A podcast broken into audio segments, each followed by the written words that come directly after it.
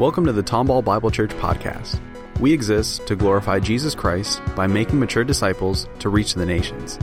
To find out more, visit us online at tomball bible dot church.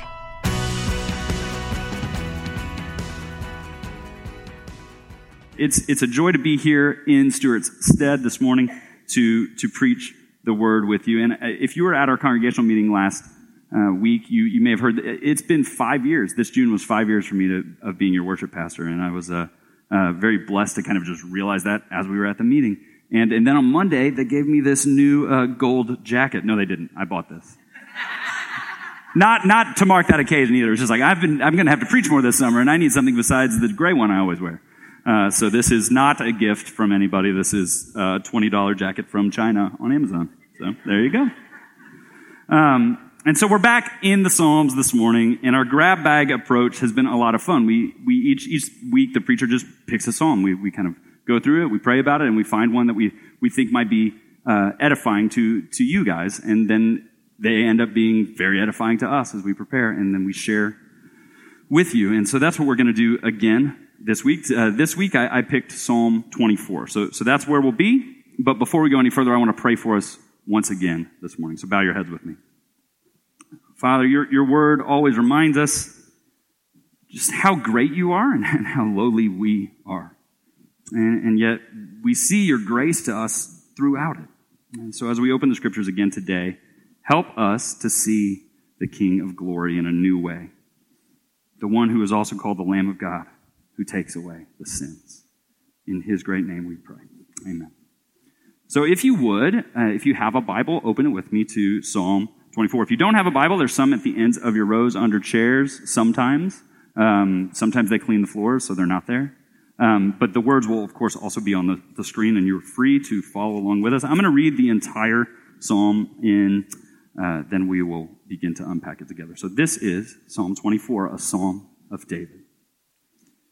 The earth is the Lord's and the fullness thereof, the world and those who dwell therein. For he has founded it upon the seas and established it upon the rivers. Who shall ascend the hill of the Lord? And who shall stand in his holy place? He who has clean hands and a pure heart, who does not lift up his soul to what is false and does not swear deceitfully, he will receive blessing from the Lord, and righteousness from the God of his salvation. Such is the generation of those who seek him, who seek the face of the God of Jacob. Selah. Lift up your heads, O gates, and be lifted up, O ancient doors, that the King of Glory may come in. Who is this King of Glory? The Lord, strong and mighty, the Lord, mighty in battle. Lift up your heads, O gates, and lift them up, O ancient doors, that the King of Glory may come in. Who is this King of Glory? The Lord of hosts. He is the King of Glory. Selah. The word of the Lord this morning to us. So this psalm has a somewhat unique composition that, that you may have noticed. There are three sections. Uh, last time I preached, uh, I mentioned that those are sometimes called strophes. We can also call them stanzas or just sections. That's how the Hebrews organized their poetry, very much like we do, but they don't have to be the same length. They don't have to cover a, a similar rhyming scheme or anything like that, and that is on display again. So we have three strophes this morning. And and you may know, uh, you may have noticed, these three strophes don't seem to relate to one another that much. We have a, a two-verse strophe, and then a A, a strophe of four, and then another strophe of four, and each time kind of the, the topic is is shifting and changing.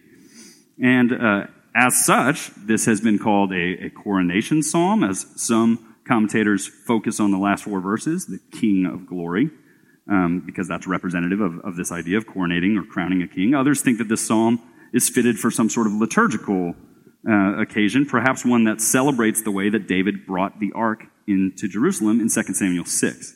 And that would explain the interest in God's presence in the second section, verses three through six, who can stand in God's presence. The Ark of the Covenant, of course, carried God's presence, his physical presence, a manifestation of that in the people of Israel. Uh, and then, of course, the, ad- the address to the gates to let the King of Glory in. If the Ark of the Covenant is standing before the gates of the city, then that's a, a possible way that that could be remembering or commemorating such an event.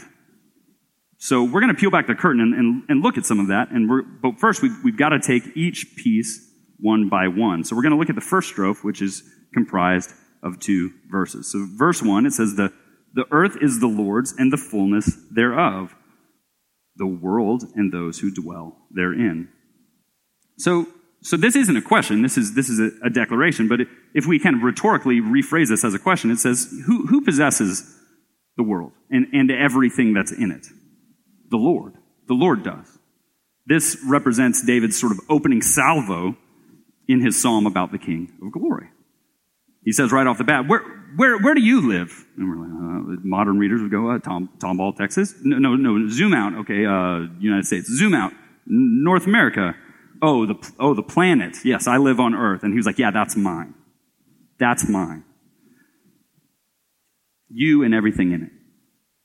And so, so we get the idea that, that, that David's opening phrase is one of, of declaring the majesty of God. And that continues in verse two. For, because, right? For he has founded it upon the seas and established it upon the rivers. We need to think back to Genesis one here. Genesis one, verses nine and ten says, and God said, let the waters under the heavens be gathered together in one place, and let the dry land appear. And it was so. God called the dry land earth, and the waters that were gathered together he called seas, and God saw that it was good. So land stretched out over the seas, that thing that you live on, that thing that you take for granted, that's always going to keep you sink, from sinking into the ocean, God made that. God established that. Terra firma, dry land. I don't know if you've ever been on rough seas. Uh, or seen treacherous water of maybe a river flowing rapidly. I think all of us have experienced flooding here in Houston. We can recognize that water can be devastating. Um, and water is so often called the building blocks of life by secular scientists, but yet throughout our history and throughout biblical history, the sea has been seen as monstrous, just a, a dangerous force of nature. The, the Bible has numerous references to this, uh, and, and it also has numerous references to God's dominion over it. So Job nine eight says, who alone stretched out the heavens and trampled the waves of the sea? Psalm eighty-nine nine, you rule the raging sea. When its rave, waves rise, you still them. Of course, we can immediately think of the, the Sea of Galilee and Jesus calming the storm. And then, of course, Jeremiah five twenty-two. Who could forget Jeremiah five twenty-two? I didn't know it. Um, but this is incredible. Do you not fear me, declares the Lord? Do you not tremble before me? I placed the sand as the boundary for the sea, a perpetual barrier that it cannot pass. Though the waves toss, they cannot prevail. Though they roar, they cannot pass over it. So me, being a huge nerd, I can't help but, but think of the movie Interstellar. I don't know if you've seen it, but it's several years old, so spoilers. Um... There's a scene where a group of astronauts land on this very alien world um, with no dry land at all. Instead, it's just seemingly very shallow water, about two, two and a half feet deep. And they're they're kind of milling around, and they see mountains off in the distance. And they're like, oh, man, I wish we could have landed there. And then they suddenly realize that the mountains are growing, and it's a mile-high tidal wave approaching them. So they're standing in the, the calm before the storm, and this wall of water is fast approaching, and there is no dry land to run to. There's nothing. They just have to get on their ship and go. Won't tell you how it turns out for them. But it's a powerful, albeit completely fictional, um, sequence illustrating the absolute terror that bodies of water can inflict on our frail forms, anything that we build, anything that we make. The only thing that can stop it is land. And God goes, yeah, I made that. I made that so that I could stop that, so that you could live on it. So this is, again, I called it an opening salvo, but this really is a big statement by David as he begins to talk about the King of Glory.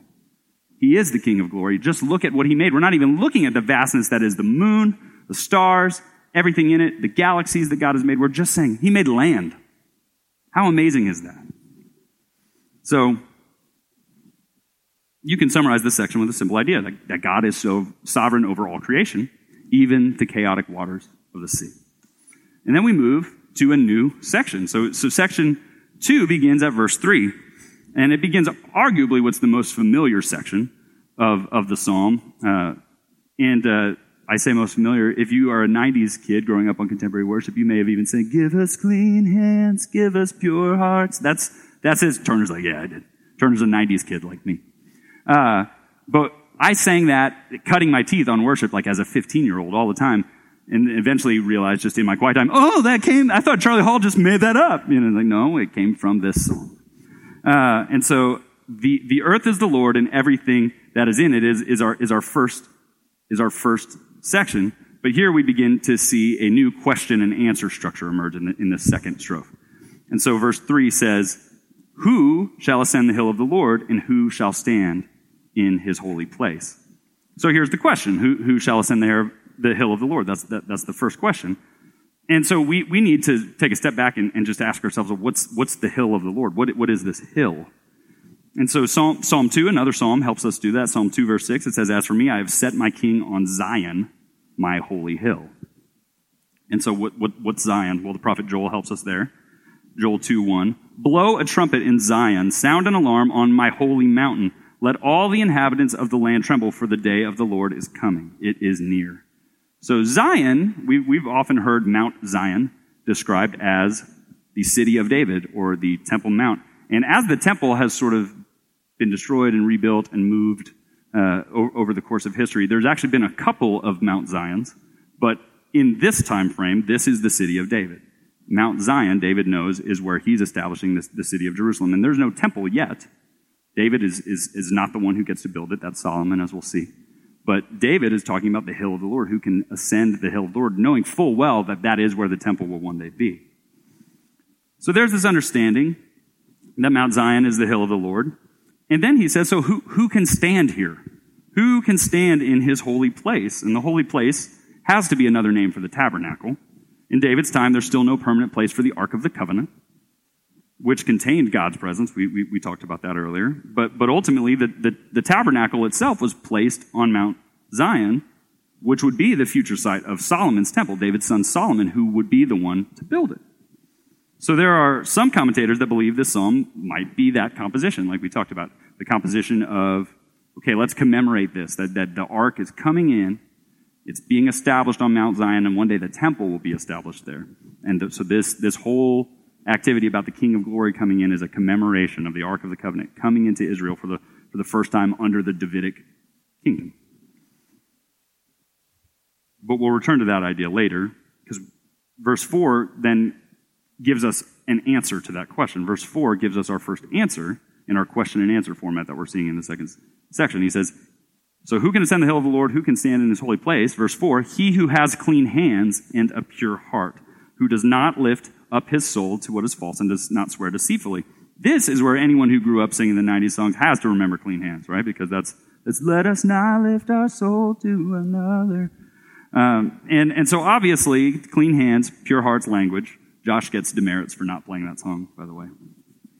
Just, just kidding. He does it. Uh, Washing hands was a ritual act of purity. We have to understand that, that washing hands predates germ theory by quite a long time. We wash hands now because we know, like, oh, that gets you sick. You need to wash hands to keep your hands clean. But but Jews, and, and really people of all ancient religions, cleansed hands as part of a ritual purity. And, and we as Christians, of course, know uh, that this was not limited to Christianity, because we see the scene in the crucifixion where Pontius Pilate says, "I'm washing my hands of this man's death. I don't want any part of it. I'm pure in this. Don't blame me for this." Uh, and, and of course, we recognize that that's an outward action. That's an external action of, of purity. Pilate washing his hands physically does nothing to absolve him of guilt of letting that happen. It is his job to decide whether or not this man should be crucified, and he sort of abdicates it. So he tries to go, "I'm cleaning my hands." So cleaning hands, external purity, supposedly reflective of internal purity, but Not, obviously, not always the case. And just to help drive that point home a little bit more, my kids, when, when they were younger, they would sometimes sneak out of their rooms in the wee small hours of the morning while their mother and I still slept. I don't know if you've experienced this. Or while I'm taking a shower, getting ready to go to work. And one time, I had gotten out of the shower, you know, it was probably seven fifteen or so, and my two older ones are in their bathroom. Their bathroom's clear across the house. And they're there along with Ella, who is our, our third child, who's about three now, but she was probably about two when this happened. Um, and, and Ella had taken off all her clothes except her diaper and was sitting in the sink, covered in soap. Not water, just soap. And I was like, awesome. And one child uh, had clearly disobeyed. That, that was Ella. She was in the sink covered in soap. But there was an older sister who had soap all over her hands. And then there was an older brother jumping up and down laughing. He had clean hands. He had not participated directly. His hands were clean, except he was jumping up and down laughing, egging them on. And, and so he and I had to have a conversation about the heart. It was easy to talk to Kinsley and Ella. They were they stood guilty. But but Liam kind of was like, why, why am I getting in trouble? They did it. I just watched it happen. I was like, well, you didn't get me. You were laughing. You were jumping up and down. So where was your heart? You had clean hands, but did you have a, a pure heart? So, so we have to recognize the distinction here between the external cleansing and the internal one, which is why David doesn't just say he who has clean hands and use it as a metaphor for all cleanliness. He's talking specifically about external action and internal moral purity. So, as such, a pure heart described here in the verse has to imply a moral uprightness that comes from being a true worshiper. Who can ascend the hill? Somebody who is morally righteous and who is not sinning indeed. And so, the clean hands and a pure heart, right action, right motive. We can see this at, if we look at Second Samuel chapter six. We, we, we can see how sometimes it looks like we have both of those things, but really we have neither, which is scary to think about. Second Samuel chapter six tells the story of the ark coming back to the Lord. Now, I will go ahead and say, I'm, I'm referencing this story a lot. We don't know for certain that that's what this psalm is about, but it does line up really well, so we're going to keep coming back to it because it, it does give us a window into what David's talking about. Even if it's not exactly what David's talking about, this is a key part of David's life. And so this is the Israelites bringing the ark back to Jerusalem. And David again gathered all the chosen men of Israel, thirty thousand, and David arose and went with all the people who were with him from Baal Judah to bring up the ark of God, which is called by the name of the Lord of hosts, who sits enthroned on the cherubim. And they carried the ark of God on a new cart and brought it out of the house of Abinadab, which was on the hill. And Uzzah and Ahio, the sons of Abinadab, were driving the new cart, and with the ark of God, and Ahio went before the ark, meaning ahead of it. Uh, and David and all the house of Israel were celebrating before the Lord with songs and lyres, harps, tambourines, and castanets, and cymbals. This has got to be really cool sounding. And, and when they came to the threshing floor Nacon, of Nacon, Uzzah put his hand on the ark of God and took hold of it, for the oxen had stumbled. And the anger of the Lord was kindled against Uzzah, and God struck him down there because of his error, and he died there beside the ark of God. So many of you may have encountered this story before, and you just go, what was the big deal about that? He was just trying to keep the ark from falling over. Why is he dead now? And, and so it looks like that's pure heart. I don't want the ark to be defiled and fall. You know, he is the one that, that was specifically chosen by the king to lead this ark into Jerusalem. So, like, he must have had clean hands. You know, he must have been an upright man in, in action. So why, when he reaches out and touches it to steady it, does God strike him dead?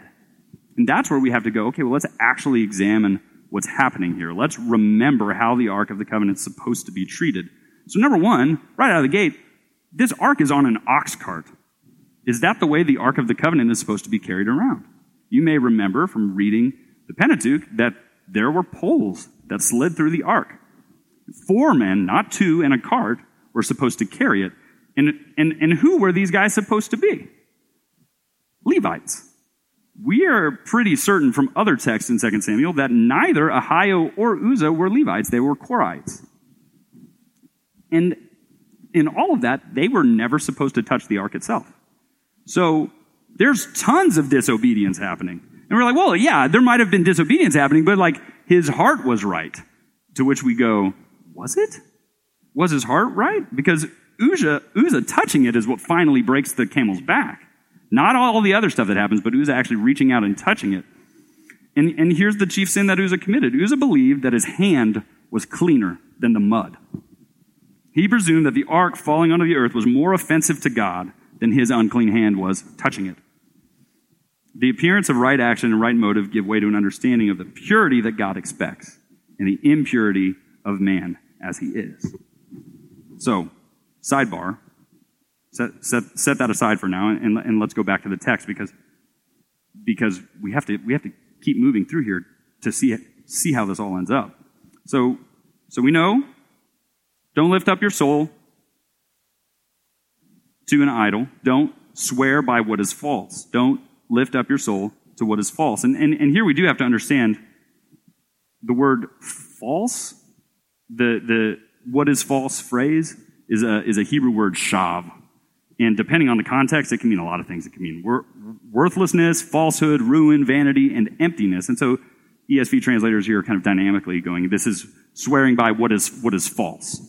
Uh, but one commentator translates it as emptiness, and I, I really loved his reasoning. Um, because his, his reasoning is that emptiness here is a moral, relational, and religious category, and it denotes things with no moral, relational, or religious substance. So gods other than Yahweh, right, these graven images that are forbidden in the Ten Commandments, are empty because there's no substance equivalent to their outward impressiveness. They are empty, they are what is false, or as the King James says, they are vanity. Uh, and, and we get that. I, idols are, are like cookie jars with no cookies in them. They're deceitful because they're empty. They're not fulfilling the glorious promise of oatmeal chocolate chip or whatever your favorite flavor is. If it's not oatmeal chocolate chip, we can you can see me after the service. And and speaking of, of deceitfulness, David continues in his answer that, that the one who can enter the Lord's holy place does not swear deceitfully. And and this extends back to expressions of action. So we, we've kind of seen it, it bump into expressions of the heart, and now it's bumping back out to more right action. Swear deceitfully, in this case, is swearing oaths in order to achieve a deceptive end, uh, in order to cheat, in order to defraud. So we've, we've seen how David is linking action and heart. Clean hands and pure heart are intrinsically linked together. So, so true worshipers, by definition, do not worship false idols and do not bear false witness. They are true worshipers. And then in verse five, he continues by extolling what the blessings will be. He says, he will receive blessing from the Lord and righteousness from the God of his salvation. So blessing characteristically refers to God's involvement in the everyday, you know, everyday occurrences of life, making it fruitful. That's the kind of blessing that's that's in view here. We might also use the word prosperity if we weren't so triggered by prosperity when we talk about it. And, and, and the word righteousness here could also be translated as faithfulness, as the Lord will deal with him faithfully, as the God of his salvation. So that's, that's what he means when he says those things. But so so who is this he that we keep talking about? Is it is it is it David? Is it David himself? Who who is this man with clean hands? Is it just a hypothetical righteous person? Well, obviously in the context of how David is writing, it, it has to be the latter. David himself uh, uh, is not preaching a prosperity gospel. Uh, if you obey God and you have a, a, a pure heart and you'll you'll prosper. He's not saying that. Vers- verses like this get used for that, but it's not this quid pro quo sort of idea. If I do this, God will always do that. First of all, we know that verse four is impossible to achieve at all times. Who has clean hands and a pure heart at all times? Even David himself knew this, regularly confessing his own sin before the Lord. David uh, uttered the phrase, I have sinned, three times in Second Samuel alone, twice in First Chronicles and once in Psalm fifty-one. So David is very much acutely aware that he is himself a sinner. And David, David's faith in the God of his salvation meant a blessing of his house. Still, even, even in his sinfulness, as long as he purified himself and repented of his sins. So the same is here. David's making it known that this is open to all of Israel, and we know that given the next verse, because he says, such is the generation of those who seek him. So it moves from a singular subject, he will do this, he will be that, to such is the generation of those who seek him, who seek the face of the God of Jacob. If there is a pure generation, it would be because they seek him. This erases any idea of false humility, of only external actions, because any idea of being those with only clean hands and not pure hearts can't happen. But it also shows the spiritual sense behind this message, because there is no generation who is wholly pure. And that's where we kind of come up against this psalm as New Testament Christians, and, we're, and we and we continue to go, well, who who can do this? Who who is this? Who is this he? And then the, the we get to the final section. And once again, kind of everything changes. We, we, we maintain a question and answer format, but who's talking and why is different. So verse seven says this, "Lift up your heads, O gates, and be lifted up, O ancient doors, that the King of glory may come in." So wait, wait a second. Gates don't have heads. In case you were wondering, that's true. Gates don't have heads.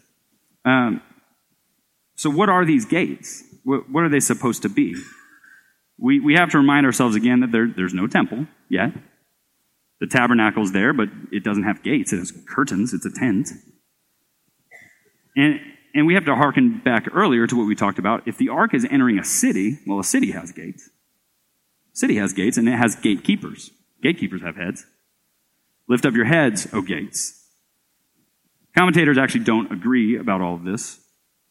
Some people maybe think that the the the, the passage is like, extend your height, O gates, kind of like a, a portcullis rising up. Those are those. For those that don't know what a portcullis is, it's like that thing that you see in like medieval movies that like come down and then rises up, and it's kind of a cage spiky thing. Problem though, Romans invented those eight hundred years after David.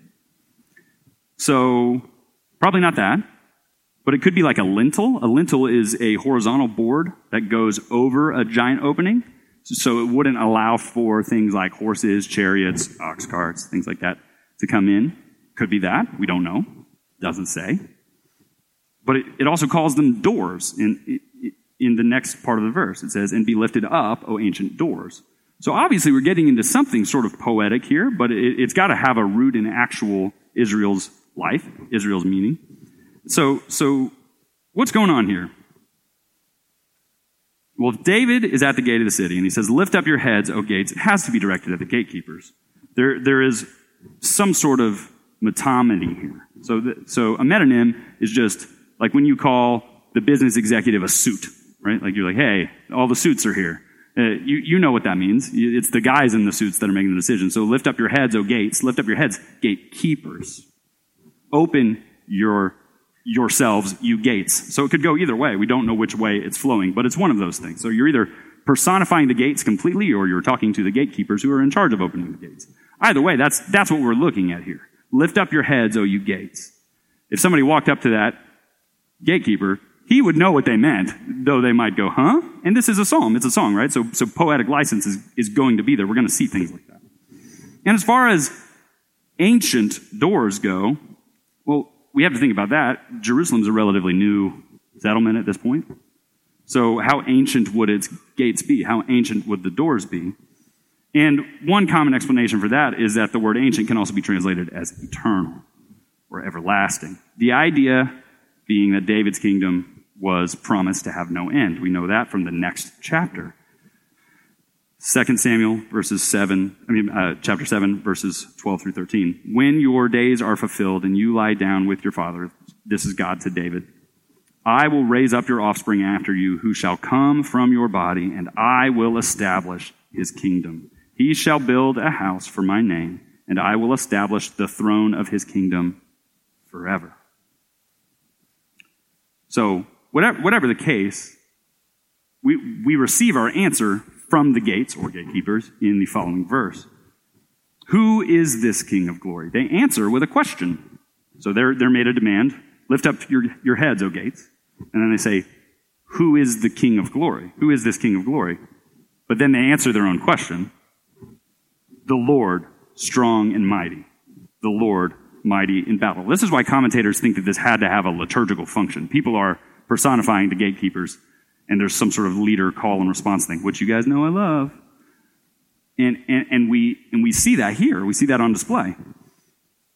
Who is this King of glory? The Lord, strong and mighty. The Lord, mighty in battle.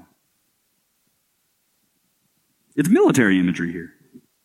Thinking of David referring uh, to God as the one uh, who would triumph over Goliath clearly comes to mind. This is earlier in David's career, First Samuel chapter seventeen. It says, "This day the Lord will deliver you into my hand. The Lord will deliver you into my hand, and I will strike you down and cut off your head." He's speaking to Goliath here. "And I will give the dead bodies of the host of the Philistines this day to the birds of the air and to the wild beasts of the earth, that all the earth may know that there is a God in Israel, and that all this assembly may know that the Lord saves, not with sword and spear. For the battle is the Lord's, and he will give you into our hand." That is the faith of David. That is the kind of worship that David is cultivating in Israel. The battle is the Lord's. He is the Lord of hosts. He is the Lord of armies. So we get to, to verse nine, and it is repetition with just a subtle shift. It says, "Lift up your heads, O gates, and lift them up," instead of "be lifted up." Uh, it says, "And lift them up, O ancient doors, that the King of glory may come in." Don't you hate it when worship songs just repeat the same lines over and over again? Me too. So, so the assembly, or, or the profe- processional outside the gate, is asking again for entry on behalf of the King of glory. And then more repetition, verse ten, "Who is this King of glory?" But then they answer differently, and they say, "The Lord of hosts, the Lord of armies, he is the King of glory." The gatekeepers answer again. And this time it's definitive. We know who the King of glory is. It's the Lord of hosts. That's the King of glory. We get Selah, guitar solo. Maybe. We don't know. Could be something else. Probably musical direction, though. So guitar solo is totally okay. So when we encounter a text like this, a couple things happen. One, we, we have to look at who wrote it, which we did. And we have to look at when they wrote it. And, and, and try and discern the author's original intent, which we did. In a psalm like this, we're clearly able to pin down the author right away. It tells us it's David. And, and you can at least discern a probable occasion and purpose. This ark uh, coming into Jerusalem thing makes the most sense out of any other explanation that we could give for trying to place it historically, which, which is difficult because the psalm doesn't do it for us. It doesn't say, and, and it was on this occasion that this was written, as it does with other psalms. So we have to, we have to think about it, but, but that makes sense. But I don't know about you, but maybe you're you're reading along in the psalm, and it seems maybe to point to some more things than what we've just outlined. And this is the second thing that happens when we encounter a text like this in the Old Testament. We can't help but see Christ all throughout it. So what's a what's an honest preacher to do? Preaching Christ in the Old Testament can be dicey. On the one hand, we are sometimes tempted to draw lines that aren't there, and that can get us into trouble. If we make everything about Christ when there are other truths to be learned, then we're, we're not rightly dividing the word of truth. We're not doing things justice. But on the other hand, you can't help but know how a story ends. So it's impossible not to look back and see Christ in many places that perhaps even superintended the author's original meaning of a text. We see the apostles mention those texts all the time. And Psalm twenty-four, I, I think, is one of those places. Particularly as we ask the question of verse three again in light of that context. Who can ascend the hill of the Lord? Who can stand in his holy place? Only he who has clean hands and a pure heart. Who is that but Jesus Christ? On, on the one hand, we can't miss David's call here towards holiness, and, and we'll come back to that when we talk about our application. David is definitely calling the people of Israel to be pure, to purify themselves, to be holy. We cannot ignore the original context of the psalm, and we will not ignore it. Because God desires those who worship him to be sanctified, to be set apart, to be made holy. But can our hands ever truly be clean of our own doing, by our own doing? Romans three ten through twelve says, "As it is written, none is righteous, no, not one. No one understands, no one seeks for God. All have turned aside together, and they have become worthless. No one does good, not even one." No, it's Christ's cleansing that does it. As, as Brett read this morning in our, in our scripture reading from First Corinthians six, we were all terrible sinners, but for Christ, who washed us by his blood, who gave us clean hands and a pure heart. The purity that we have comes from Christ Jesus alone. It's not anything we could do for ourselves. Such were some of you, but you were washed. So these messianic, meaning Messiah, these messianic implications of the psalm go even further if we, if, if we keep looking. In the final section, we approach that exchange of the assembly at the gate again. Uh, and, and here I'll let commentator W S Plummer say what is on my mind and maybe yours at this point too as, as you read it. We are compelled to seek a higher sense than any that should confi- confine the psalm to the arrival of the ark. The language of the prophet rises far above the solemn scenes witnessed on earth and once passes to the things shadowed forth by the ark, the tabernacle, and the temple, all of which were figures of Christ and of heaven. The removal of the ark to Mount Zion was a faint shadow of the ascension of Christ, the King of glory, to receive whom the heavens opened their everlasting gates. Who is this King of glory? His name is Jesus. The messianic implications of these verses are just too strong to ignore. Yes, David was, of course, speaking of Yahweh, the great I am, when he wrote this song, but we know the one who said, before Abraham was, I am. His name is Jesus. He is the King of glory. The image of the invisible God, the exact representation of his nature, holding all things together. So as we shift into application, you may have noticed I, I called this sermon, Lift Up Your Heads.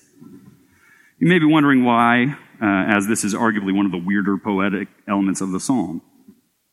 Presumably, if I, if this is about letting the King of glory in, lifting up your heads means lifting a metaphorical barrier so that God may enter. But there were too many ways that poetry played into my mind as I prepared for me to pass up the opportunity to turn it into a very simple application. So number one, first, to those who here who may not know Christ. You may be wondering what all this talk of purity is about. But the fact is, we've all sinned against a holy God. We are marked by a stain that we can never clean ourselves. We can wash our hands all day long, and it will not be blotted out. But Jesus paid the penalty for that sin. You may not think that that's necessary, or you may think that that's not true, or you may think that you don't deserve such a kindness. But lift up your heads. Open up your gates. Let the King of glory come in, because he is the one that can ascend the hill and stand before God in your place. He is your advocate before a holy God who stands ready to declare your hands clean. So trust him this morning if you have not. Believe in him this morning that you might be saved.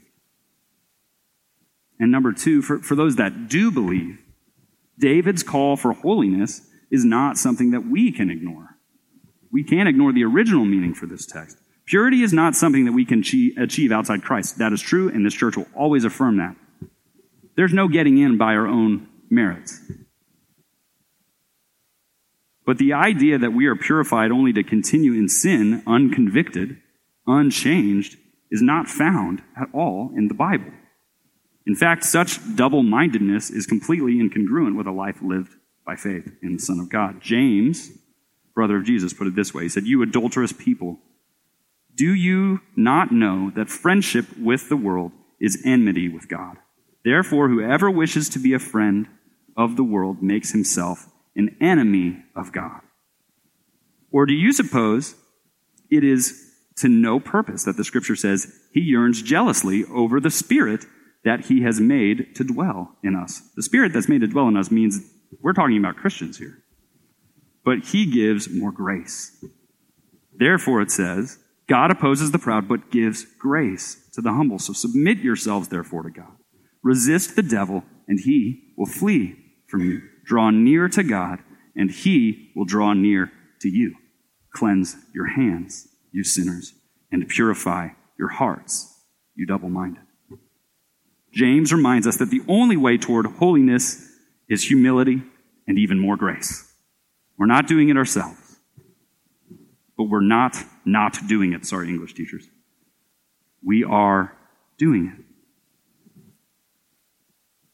The Apostle Paul reminds his disciple Titus of this very truth in his letter and my favorite scripture in the Bible. And I would encourage everybody in here to commit it to memory.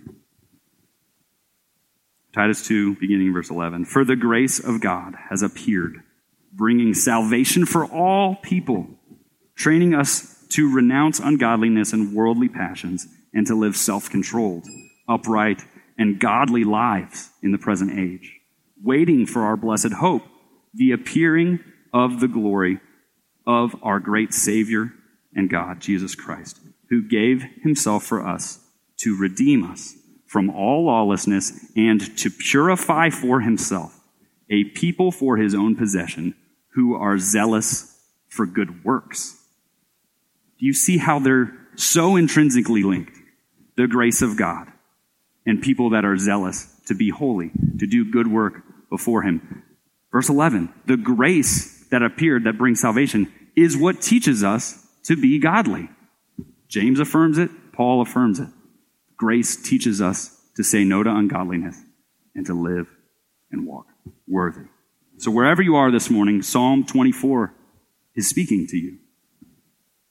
Lift up your heads, open your gates, and let the King of Glory come in. Let's pray. Thanks for listening. To find out more, visit us online at tomball bible dot church.